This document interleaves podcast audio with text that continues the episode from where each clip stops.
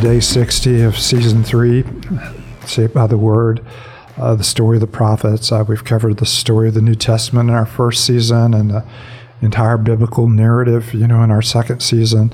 And we come to the story of the prophets, and the story of the prophets is a very significant bridge between, you know, our Old Testaments and our New Testament. Uh, we've captured the heart of God as He has formed Israel for Himself, and we've seen our ourselves in Israel as they've constantly rebelled against him and turned away from him. God has been very patient with him, but by the time we come to the prophets, God is is uh, is judging the nation through uh, the nations surrounding them, and even the nations God uses to judge them will come to nothing. And, and so the message of Isaiah in the beginning of chapter 7 and going through verse 39 is why Israel would you look to the nations when you could be looking to me? And uh, we're in a particular you know section from you know 13 chapters 13 through 24 where God is slowly announcing you know the destruction of every one of these nations, big and small, those that uh, Israel has envied and those that Israel has feared.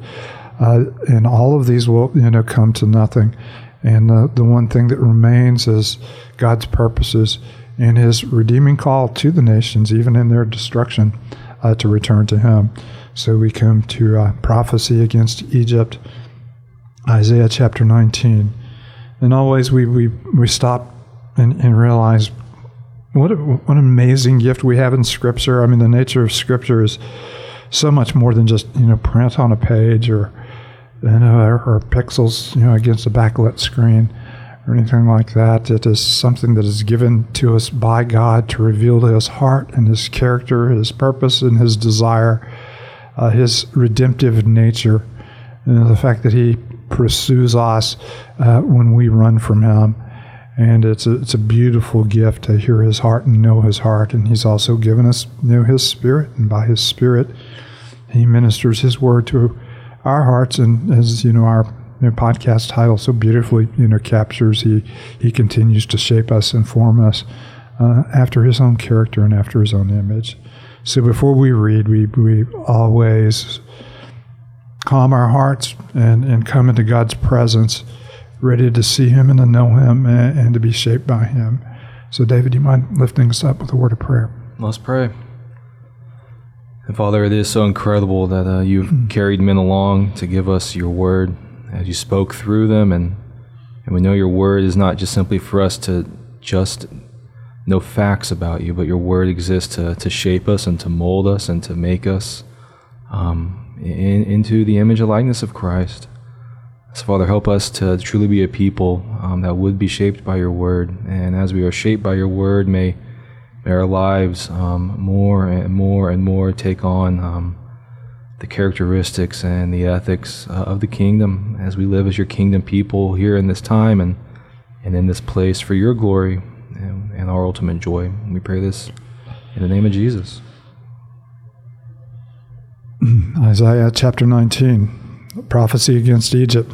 Uh, see, the Lord rides on a swift cloud and is coming to Egypt. The idols of Egypt tremble before him, and the hearts of the Egyptians melt with fear.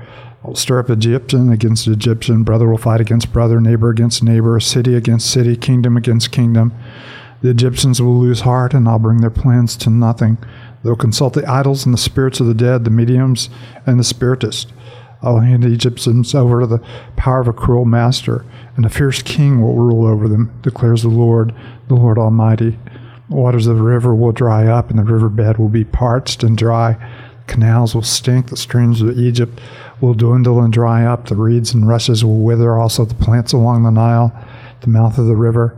Every sown field along the Nile will become parched, will blow away, and be no more. The fishermen will groan and lament. All who cast hooks into the Nile, those who throw nets on the water will pine away. Those who work with comb flax will despair. The weavers of fine linen will lose hope. The workers in cloth will be dejected, and all the wage earners will be sick at heart. Officials of Zoan are nothing but fools. The wise counselors of Pharaoh give senseless advice. How can you say to Pharaoh, I'm one of the wise men, a disciple of ancient kings? Where are you, wise men, now? Let them show you uh, and make known what the Lord Almighty has planned against Egypt. Officials of Zoan have become fools. The leaders of Memphis are deceived. The cornerstones of her people have led Egypt astray. The Lord has poured into them a spirit of dizziness. They make Egypt stagger, and all that she does is a drunkard staggers around in his vomit. There is nothing Egypt can do, head or tail, palm or branch or reed. And that day the Egyptians will become weaklings. They will shudder with fear at the uplifted hand that the Lord Almighty raises against them. And the land of Judah will bring terror to the Egyptians. Everyone to whom Judah is mentioned will be terrified because of what the Lord Almighty is planning against them. In that day, five cities in Egypt will speak the language of Canaan and swear allegiance to the Lord Almighty. One of them will be called the City of the Sun. In that day, there will be an altar to the Lord in the heart of Egypt and a monument to the Lord at its border. It will be a sign and a witness to the Lord Almighty in the land of Egypt. When they cry out to the Lord because of their oppressors, he will send them a Savior and a defender, and he will rescue them. So the Lord will make himself known to the Egyptians, and in that day they will acknowledge, acknowledge the Lord. They will worship with sacrifices and grain offerings. They will make vows to the Lord and keep them. The Lord will strike Egypt with a plague. He will strike them and heal them. They will turn to the Lord, and he will respond to their pleas and heal them. In that day there will be a highway from Egypt to Assyria. The Assyrians will go to Egypt, and the Egyptians to Assyria. The Egyptians and Assyrians will worship together. In that day, Israel will be third, along with Egypt and Assyria, a blessing on the earth. The Lord Almighty will bless them, saying, Blessed be Egypt, my people, Assyria, my handiwork, and Israel, my inheritance. In that year, the supreme commander sent by Sargon, king of Assyria, came to Ashdod and attacked and captured it. That time the Lord spoke through Isaiah, son of Amoz, and said to him, Take off the sackcloth from your body and the sandals from your feet. And he did so, going around stripped and barefoot. Then the Lord said, Just as my servant Isaiah has gone stripped and barefoot for three years as a sign and a portent against Egypt and Cush, so the king of Assyria will lead away stripped and barefoot the Egyptian captives and the Cushite exiles, young and old, with buttocks bared, to Egypt's shame. Those who trusted in Cush and boasted in Egypt will be dismayed and put to shame. In that day, the people who live on the coast will see, see what it will say, see what has happened to those who relied on those who fled for help and deliverance from the king of Assyria. How can we possibly escape? Uh, so we have Isaiah running around for three years with his buttocks bared in uh, front of the people, and, and there is kind of a uh, there's kind of a, a, progression there, you know, with Isaiah and, and with his clothes. He's cast aside his, you know, royal robes, and, and Isaiah was from the higher, you know, classes in, uh, you know, in, in Jerusalem. He's cast aside, you know, the, the, the clothing and the trappings of his wealth, and he has put on sackcloth. And now he has, has cast aside the, the sackcloth and runs around, you know, bare, which is showing, you know, exactly what the Assyrian kings would do to that mighty, nobles, they would reduce them to nothing, take away their fine robes, and uh, mm. and uh, make them you know parade through the city and for their citizens absolutely bare and, and, and, naked. I'm not sure exactly how naked Isaiah was, and that's really not anything we should be speculating on. It's not what we come to Scripture, you know, for. Uh, but you can uh, you can imagine, you know, the embarrassment. Mm-hmm. And you see the entire all of Egypt, you know, once so mighty, so strong, and you know, they had taken Israel and, and made them slaves, and then yet they're just reduced really to nothing as the Lord shows up, and you know, the idols of the land are trembling, and everyone who's toiling on the ground and fishing. I mean, it's just it's just that kind of fruitless venture, and you get some of that coming out of the garden, you know, where work was a pleasure and work was done um, to the glory of God. And now it's just become this this this drag, and and and so we see the kind of continuation of that, and but there is you know time of flourishing and, and, and, restoration coming. Yeah, and of course Egypt's you know wealth is built around the Nile. The fishing, you know, we mentioned the fishing industry coming from the Nile, the agricultural, you know, uh, ministry, you know, ag- agricultural, you know, coming from the Nile, the flax and the weaver, and uh, those you know the, those who fish and, and the wild, you know, the Nile, which had been you know an incredible blessing to them, would actually be dried up and just a stench mm-hmm. in, in the land and you can't see a greater reversal of fortune, you know, from this, you know, river that was, you know, a source of life and wealth to a river that's a source of just rancor and mm-hmm. stench. Mm-hmm. Yeah, what a, a, great contrast. You know, what was once mm-hmm. a, a, sign of life has become a sign of death.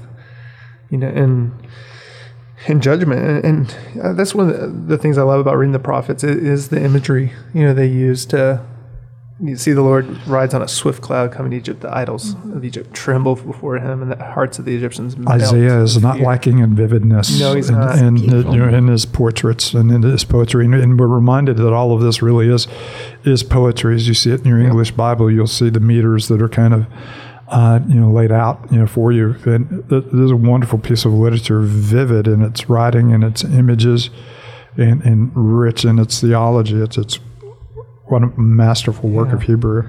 Well, and you like, you know, you see that phrase quite a bit that Isaiah likes to use in that day, you know, and sometimes in that day is a day of destruction, a day of judgment will come, but then there's also in that day a day of restoration or a day of you know, salvation. And, and we get to the end of chapter 19, and in that day, you see a day of great peace where, where God has finally, you know, fulfilled the, the covenant to Abraham that Abraham will be a blessing to all nations. And now we see this, you know, the nations coming, and you have these nations that at this point, the Egyptians and Assyrians, those are enemies. You know, I mean, those are, you could say at this point, this is Israel's greatest enemies. Uh, and Well, no, but no, everybody's greatest enemies. Yeah. I mean, these guys at whims would sweep through.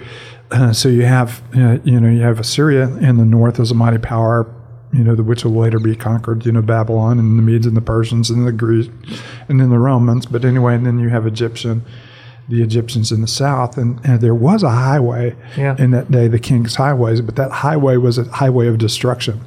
Every time these two powers, you know, were feeling full of themselves, they would travel down that highway and reap destruction.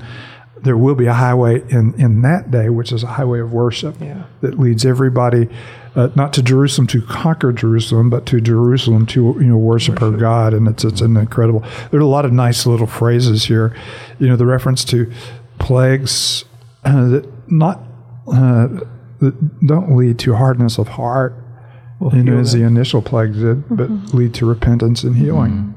And, and of course, you know that's God's you know purpose in what He does in judgment, you know, to lead us you know to repentance and, and to healing. It's also an incredibly curious reference. In that day, Israel will be third. Yeah. Uh, you know, Israel would you know see themselves as the first among the nations in the restoration. Uh, but you do see God, you know, having a heart, you know, for for the enemies of Israel as much as He does for Israel. Reminded of you know whenever Joshua went into the Promised Land and the uh, you know the angel appeared to him and he said, "Are you for us or for our enemies?" And neither. I'm you know uh, I am for the Lord. And and you see this, and you see you know just an incredible you know value of Egypt, an incredible value of Syria. You know, and God's restorative work is not just for Israel, but to bless nations through Israel.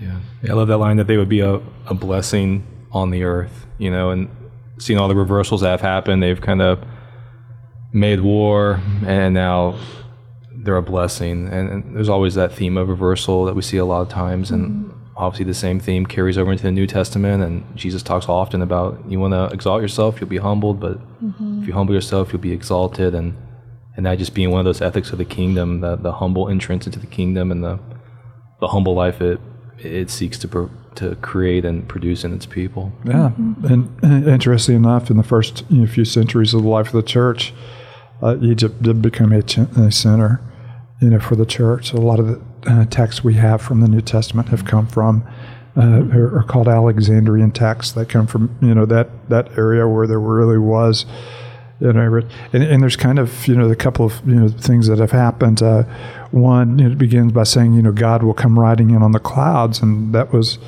uh, you know, the Egyptian you know, storm god Seth. That was the image they always painted of him. And then the other is that there will be, you know, five cities. One of them will be called the City of the Sun. And, and of course, that was the central, you know, the central god of Egypt was, uh, you know, Ra, the sun god. And they did have a entire city devoted to the worship of Ra, but it we converted, you know, converted to him. And so there's kind of a sense, you know, that uh, God is saying, these other gods were, were simply impostors. I am, you know, the true reigning one and, and the exalted one. So it- it's kind of a fun prophecy all the way through. Cindy, do you mind closing us with a word of prayer? No, I don't mind. Father, thank you for um, your word, and thank you for um, once again seeing you working in the lives of people and in a nation. Um, and Father, you're very intentional in how you um, work your hand of what feels like destruction, but then you also um, turn this around into a healing. And Father, thank you for that work. Thank you for the work that you provide in our own hearts through the gift of Christ. Um, and we thank you for that ultimate healing as well. It's in Christ's name we pray. Amen.